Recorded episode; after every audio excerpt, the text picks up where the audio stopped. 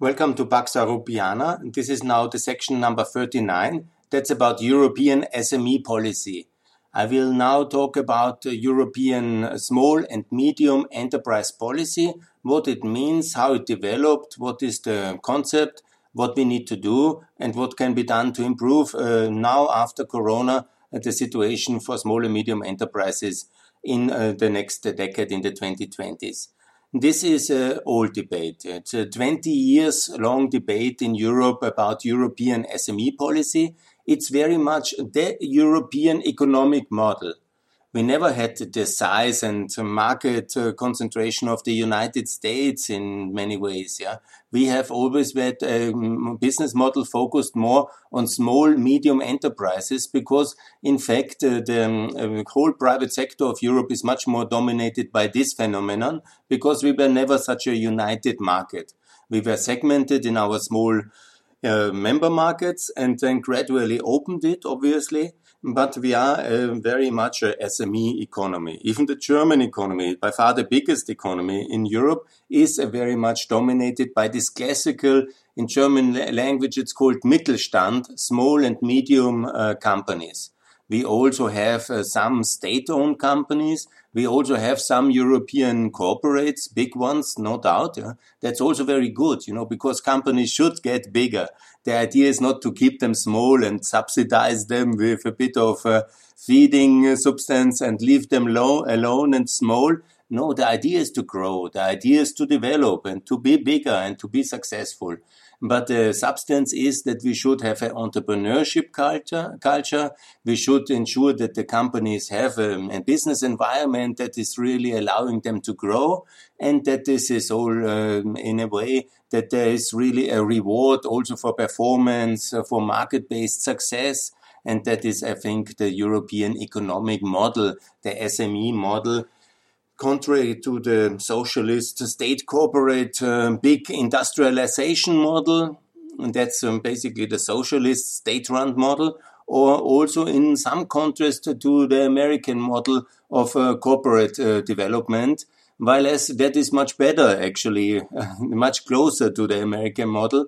And the Americans have huge, good philosophy of small business support framework, the SBA, the Small Business Agency. They are much more advanced in that one, and they are much better for big companies as well.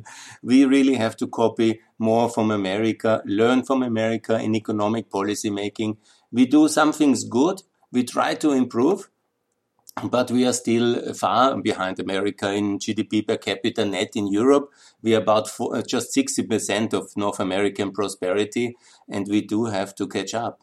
And indeed, when you look back now, uh, since the Cold War, obviously in the last 30 years have been very successful in Europe, no doubt.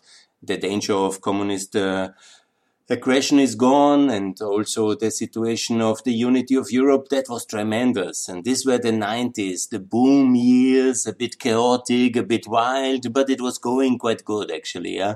And the peace dividend, obviously. And so a lot of the structural reforms did not happen because the focus was, of course, on the big issues. NATO enlargement, Eurozone, the Euro to introduce. Yeah? That was already taking a lot of decision maker, uh, making time. And nevertheless, a lot of things have happened as well with the completion of the internal market, the many energy packages, railway packages, infrastructure packages. Europe has done a lot. There's no doubt about it. Yeah?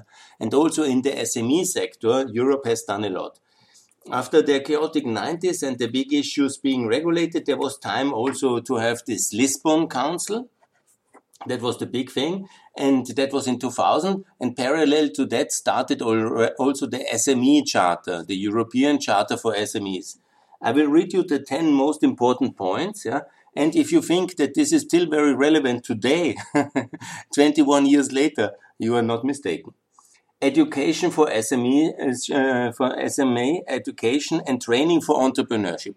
I mean, still a big issue, no doubt cheaper and faster startups uh, would not uh, be bad. Yeah, better legislation and regulation. Now, who can be against that? Availability of skills, a big issue today. Improving online access. Mm-hmm. We learned that in Corona now. Getting more out of the single market. Yes, we see that's absolutely necessary. Taxation and financial matters. Yes, I think it's very necessary, even today, 21 years later. Strengthening the technology capacity of small enterprises. Mm-hmm. Absolutely. Making use of successful e-business models and developing top-class small business support. Yes. Developing stronger, more effective representation of small enterprises' interests at union and national level. Yes. And this was in 2000. This is part of the Lisbon reform agenda to make Europe the most uh, competitive economic area of the world. That was the 2000 agenda. 21 uh, years later, China is the most competitive uh, area, and China has reached from uh, 1 billion, 1 trillion GDP to 14 trillion. We didn't exactly explode economically like China, uh, but also we have developed. It's not bad, you know. We have also grown, and uh, there are some things, you know. It's also because of enlargement mainly. That was the big driver of economic reform and also of economic prosperity in Europe. To unite Europe, to have 100 million people more in the internal market, and to move on. And here we have this positive phase where things really were moving despite the shocks of September 11 and uh, the um, dot com bubble in 2000, that uh, 2000s were a growth phase. It was dynamic. The world was getting much better. We had this enlargement year, the most fantastic year of 2004. This was so uni- unique year and so amazing. Then we had also this whole progress of economic reform in from Poland to the Baltics and to Bulgaria. Really so much amazing reforms. But then came 2008 and unfortunately, we in Europe didn't have the unity and capacity to really counteract cyclically like the Americans. That was uh, in America much faster overcome the great financial crisis. And in Europe, we are in a way in a constant crisis since 2008. Economically, uh, the um, good thing was, of course, EU enlargement that has saved us uh, from the worst uh, effects. But uh, Germany, France, Italy are still unreformed economies in the conditions of the 1980s. There was a bit of labor market reform uh, with uh, the agenda in 2002 of Gerhard Schröder, yes, and that was really making a big impact on the labor market flexibility and on the reform of the welfare state in Germany. That's the one big achievement in Western Germany. But taxation was uh, not reformed in Germany little bit only in France and little bit in uh, Italy. And then this kind of mess we are now since 20 years. I could make this podcast. podcast, uh, to my best knowledge, didn't exist in 2000. But when I started uh, to be active, that was exactly in the year 2002. I um, was appointed Secretary General of SME Union of the European People's Party in that uh, association to promote uh, SME policy and in the um, it was in this in May 2000, you know, in March 2000. So that was around this EU charter. So that was really then a really very good coincidence also for me because uh, my the president Paul Rübig he was already parliamentarian since 96 he was involved already in all this process to get this charter adopted that was very good and then it happened, and we could really do a lot on the basis of this European SME Charter and push this agenda very hard forward. And that's what we did also for four years. Unfortunately, then there was too much change uh, for too many, and so they stopped it again. And since then, actually, there was not such a drive in SME policy to my best knowledge. And when you see also the results, it was limited. Eastern Europe, very good. You know, this whole philosophy of a small business, low taxation, hard currency has really worked in Eastern Europe and they have done it all over the place and it was very successful. But unfortunately, in Germany, there was then the focus on managing the great financial crisis. Then there was the Greek debt crisis, which took the decision making time. Then there was also about budget consolidation, so it was no time for lower taxation. Then we entered in the great migration crisis as an effect of the Syrian uh, uh, Russian war against their own Syrian population and the whole effect it had then on migration in Europe. Then we had the Brexit crisis, then actually Europe entered in some form of economic consolidation. That was good. There was then under Juncker in the second part of his presidency from 2006 to 19, 16 to 19, he was then really responding because he is a great European. He knows what to do. And that moment, the shock of Brexit led to the Japanese agreement, uh, to the Singapore agreement, to the free trade agreements I talk. Also to have the renewal of the Mexican agreement, to have Mercosur at least uh, negotiated. Unfortunately, the protectionists have now again the upper hand. And the Kurzians and uh, the Macrons and all these populists, they try to bring Europe down again. It's a tragedy. But okay, we have to fight them wherever it's possible in the beaches, in the parliaments, and via this podcast. Because people who oppose the free trade agreement with Latin America, that's the Mercosur, they are the enemies of freedom. Point. They must be fought. They are very destructive for European growth and for the global recovery. This is evil. And we need to stop them. No matter. It's absolutely important. And here comes also then when you see that's of course the trade policy. That's also very important that we have a pro SME trade policy. That means openness. That means reform of the state owned companies also, because the state owned companies compete unfairly subsidized against the small medium enterprises and they destroy jobs via this one.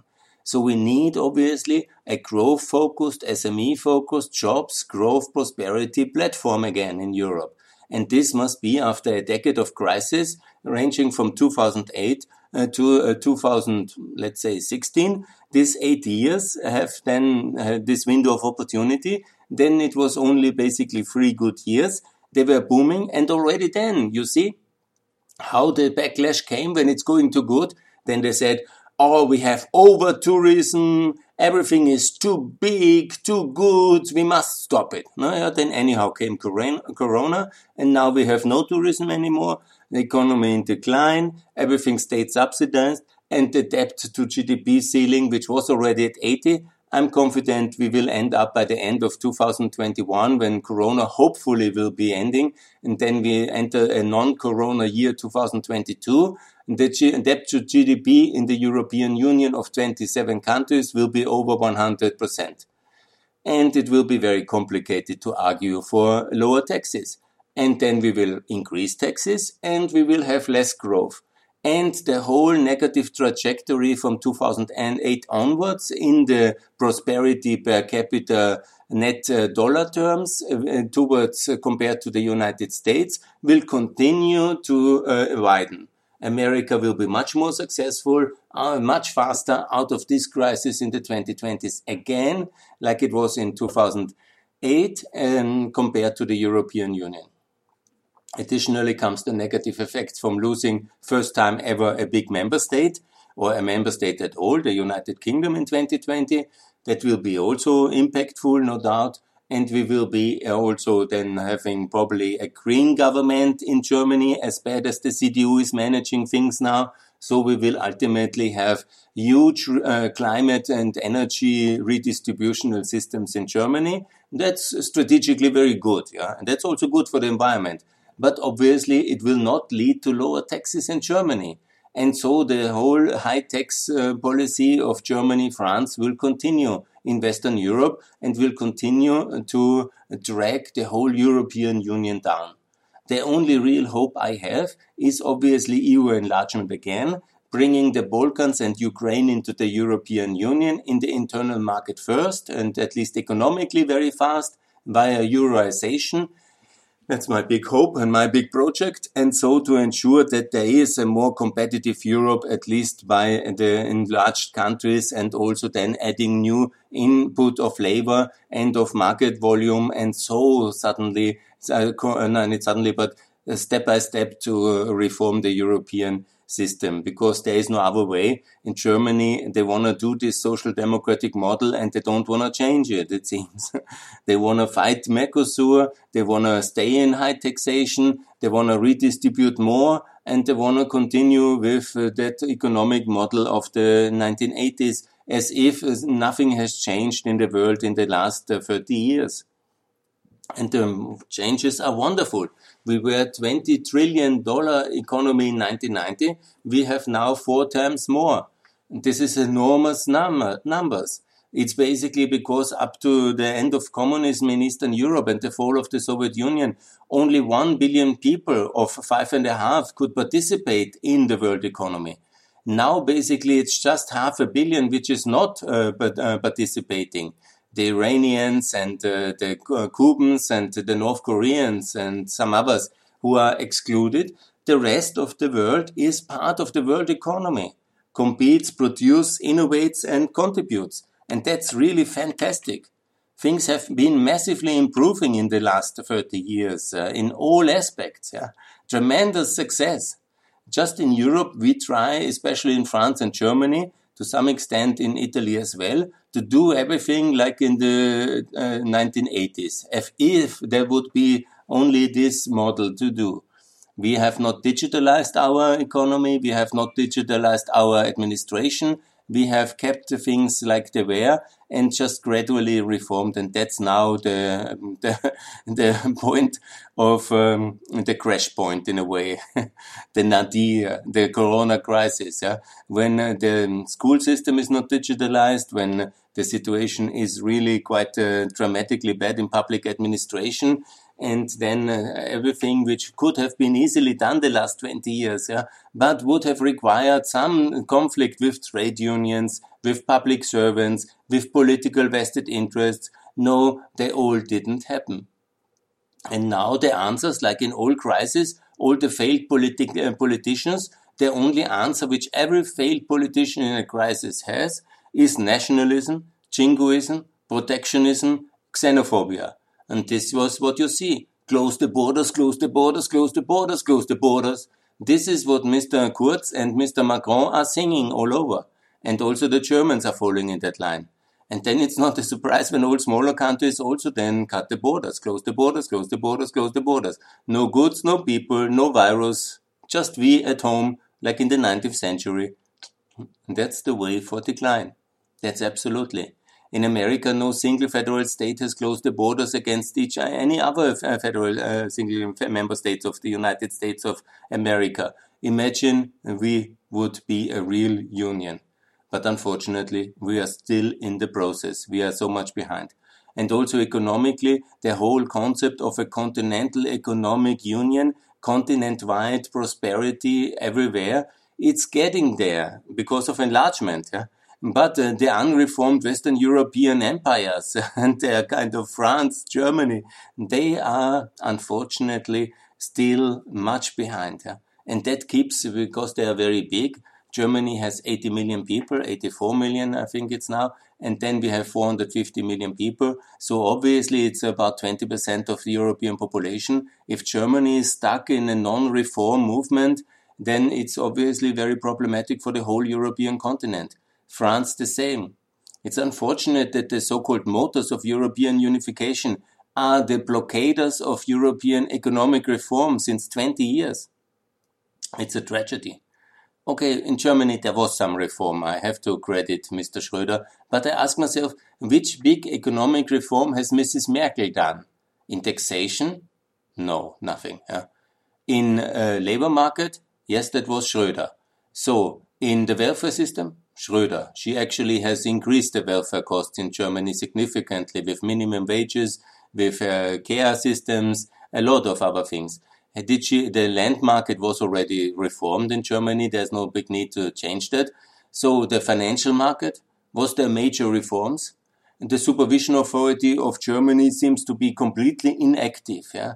The Security and Exchange Commission of uh, Germany, the BaFin, is sleeping at the wheel. Yeah? there's every from three months major scandals. So where is the reform here? When you see the other things, what kind of economic reforms has Mrs. Merkel done in meaningful aspects? Yeah? I just can't remember any. I have to think about that. Yeah? If you have some, tell me. Good. When you come to France, there was no economic reform. Where was the pension reform? Naja, the yellow vest stopped it. Where's the tax reform? Some minimal tax reform was done more is postponed, yeah, whenever it will come. Where was the meaningful reforms in Austria since 2004? 2004 was the last year in Austria anything meaningful was reformed. Yeah? So where else? Yeah? In Italy, nothing. Yeah? Now we have Super Mario in power. I hope he will do something. But to my best knowledge, uh, since the big announcements of Berlusconi and Tremonti, which were not implemented, nothing in tax, nothing in labor, nothing in land, nothing in capital markets. Where is the big reforms? Obviously, Eastern Europe is reforming very well. All the countries are really performing. But um, some of them, again, they are dominated, unfortunately, the Polish, the Czechs, and the Hungarians are now in the hand of nationalistic governments. First of all, in, uh, in, in Czech Republic is completely incompetent, as you see as well in the Corona crisis. They have the highest death rate uh, in, in double of the European average, 200 persons per 100,000 uh, inhabitants, the highest rate in Europe. Hungary is a Russian uh, um, client state, and only Poland is uh, economically and strategically sound, but they are also not in the Eurozone like the others, and this is a complete mess. Especially if you compare it with the super reformers of Slovakia, the Baltic countries, Bulgaria, and also Romania, which unfortunately after the decade in socialism is now also back in normality, but it's also not in the Eurozone and not in the OECD. So we are stuck as well in Eastern Europe quite a lot. So where are we in economic reform? And when you see that most of the Eastern European countries have flat tax systems, and I cl don't claim I was the only one to contribute, there were really great personalities to contribute for tax reform in Eastern Europe, but I did my contribution in some of the countries at least. But you have still this progressive taxation in Albania, then you have a very complicated uh, high tax system in Serbia, and uh, some of the countries still can think that 18% flat tax is good, like Ukraine. I tried so long to um, promote 10% flat tax because it's the only reasonable system for Eastern Europe is 10% uh, income and corporation tax. We have no progress in Spain, Portugal. They have done some austerity measures, but they have done little for real growth agenda. And when you think how positive uh, Rato and uh, um, and uh, um, what, what, was it Rajoy? No, not Rajoy. Aznar. Aznar. In Spain, they really made the economic miracle in the beginning of the 2000s. But then again, it's political uh, standstill and decline in Spain as well. So when you look from country to country, you know, some of the rich countries, obviously, they are continuing to be rich, like the Swedish and uh, the Finnish and the Dutch and the Danish. But when you look the two big um, power blocks of blockade, France and Germany, it's obviously a big crisis. In Southern Europe, we have uh, this uh, major crisis of Greece, which is gradually normalizing, but normalizing at uh, 200% of GDP to, of debt to GDP. And Italy is now at 140. And when we make the final count at the end of 2021, it will be very dramatic. What needs to be done? I refer to this famous book, The European Growth Crisis of Professor Aslund. That's an excellent one when you want to go in all the details of all the sector reform markets, what needs to be done from energy infrastructure and um, also the digital market and so many things. And they're all stuck, unfortunately. We cannot agree on a much. So in this decade, we have really lost track and it's time to get back on the rails to a better, more modern, more successful, more united, stronger European Union, enlarged, empowered, more unified in the key sectors, but also with the regions powerful as the basis for SMEs. Yeah?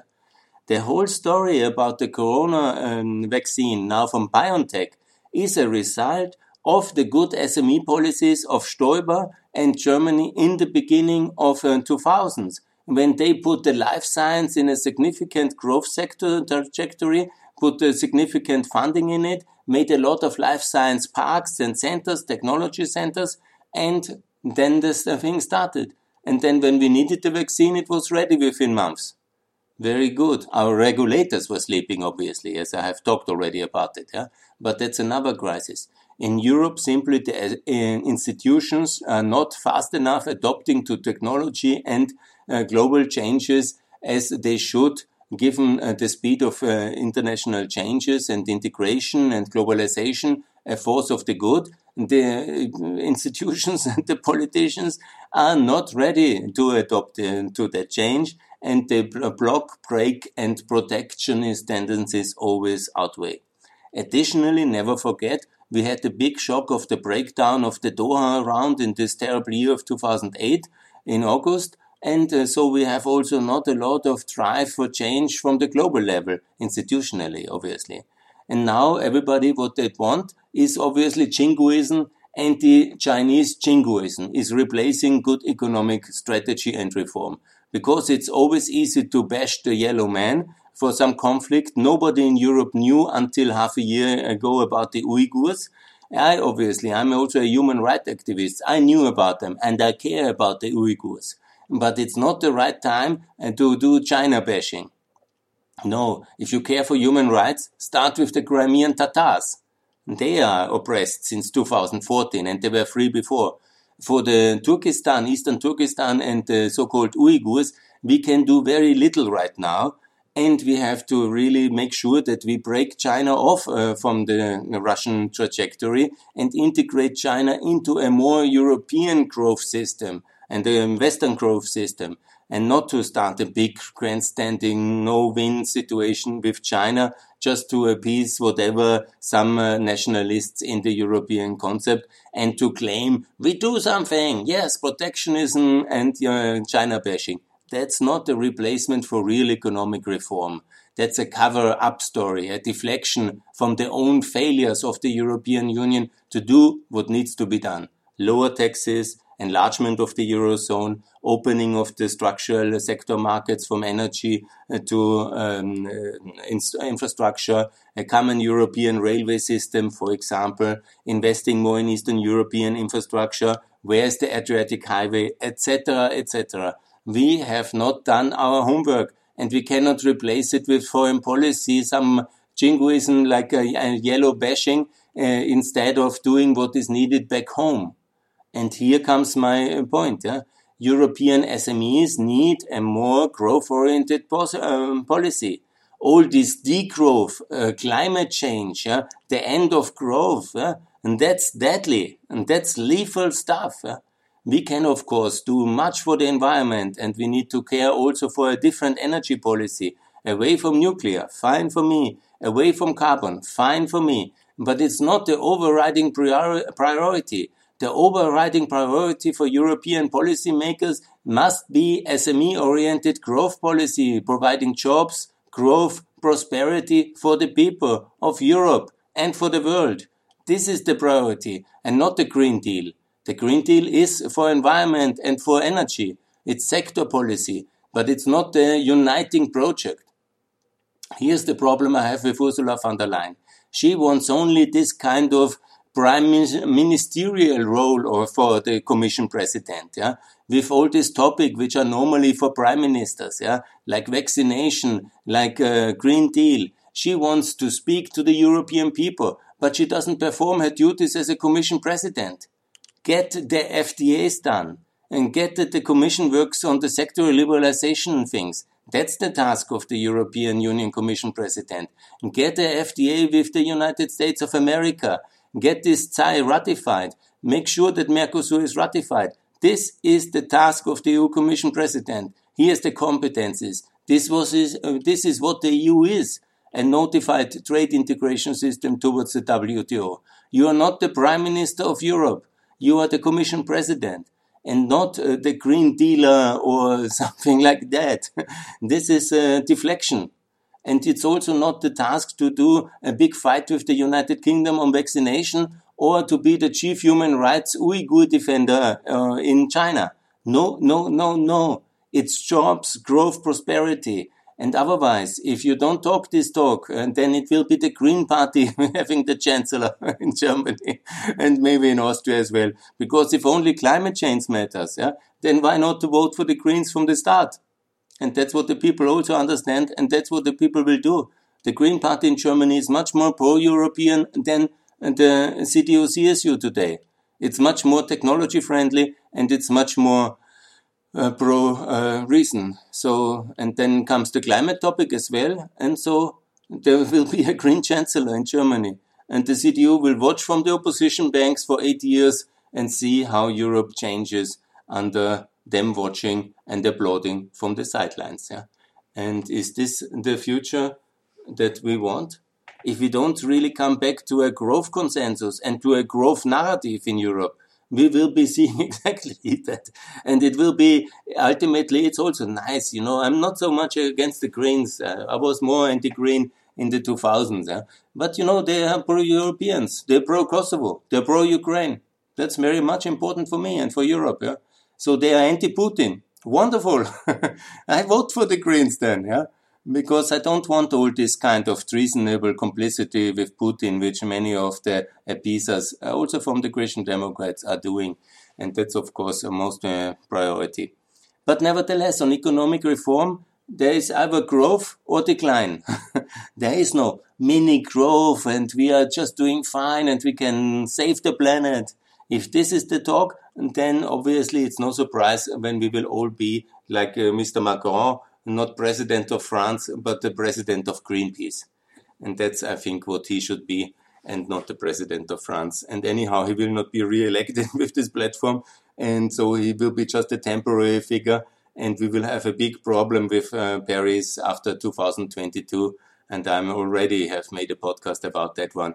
But I hope we will, can be avoid a debacle. Yes, we need to grow again. We need to focus on growth. We need to come back to the narrative of jobs, growth, prosperity via SMEs. And that's really decisive for the European continent's future. And we need it on for the whole world after um, post corona. Because if Europe is not growing, it will be really complicated for Africa to grow and for many of our trade partners where to sell uh, things to, how to really innovate and how to integrate. If Europe is failing its uh, global responsibilities, then it will be very difficult decade to come, and only our enemies will be uh, celebrating. So that's a somber mission now. I call for a much better future, for one focusing on small medium enterprises, for the European economic model, and for growth and jobs prosperity in the 2020s. Reignite this SME spirit of the EU Charter of SMEs of 2000 and focus on that one. And that must be uh, not jobs, jobs, jobs, as some recently have said, jobs, growth, prosperity via SMEs. And that's the European economic model, small and medium enterprises in the focus of the discussion, in the focus of the policy. And uh, therefore we need lower taxes and we need open markets, institutional reforms and more trade agreements. And that will be uh, the, and more enlargement, obviously, the inclusion of Ukraine and the Balkans in the EU and NATO and the internal market, enlargement of the euro. This is the way for growth for Europe. This is how we can make a positive contribution to the recovery. And all these blockers and uh, blockaders, protectionists, xenophobes, border closers, they must be voted out of power immediately. Good.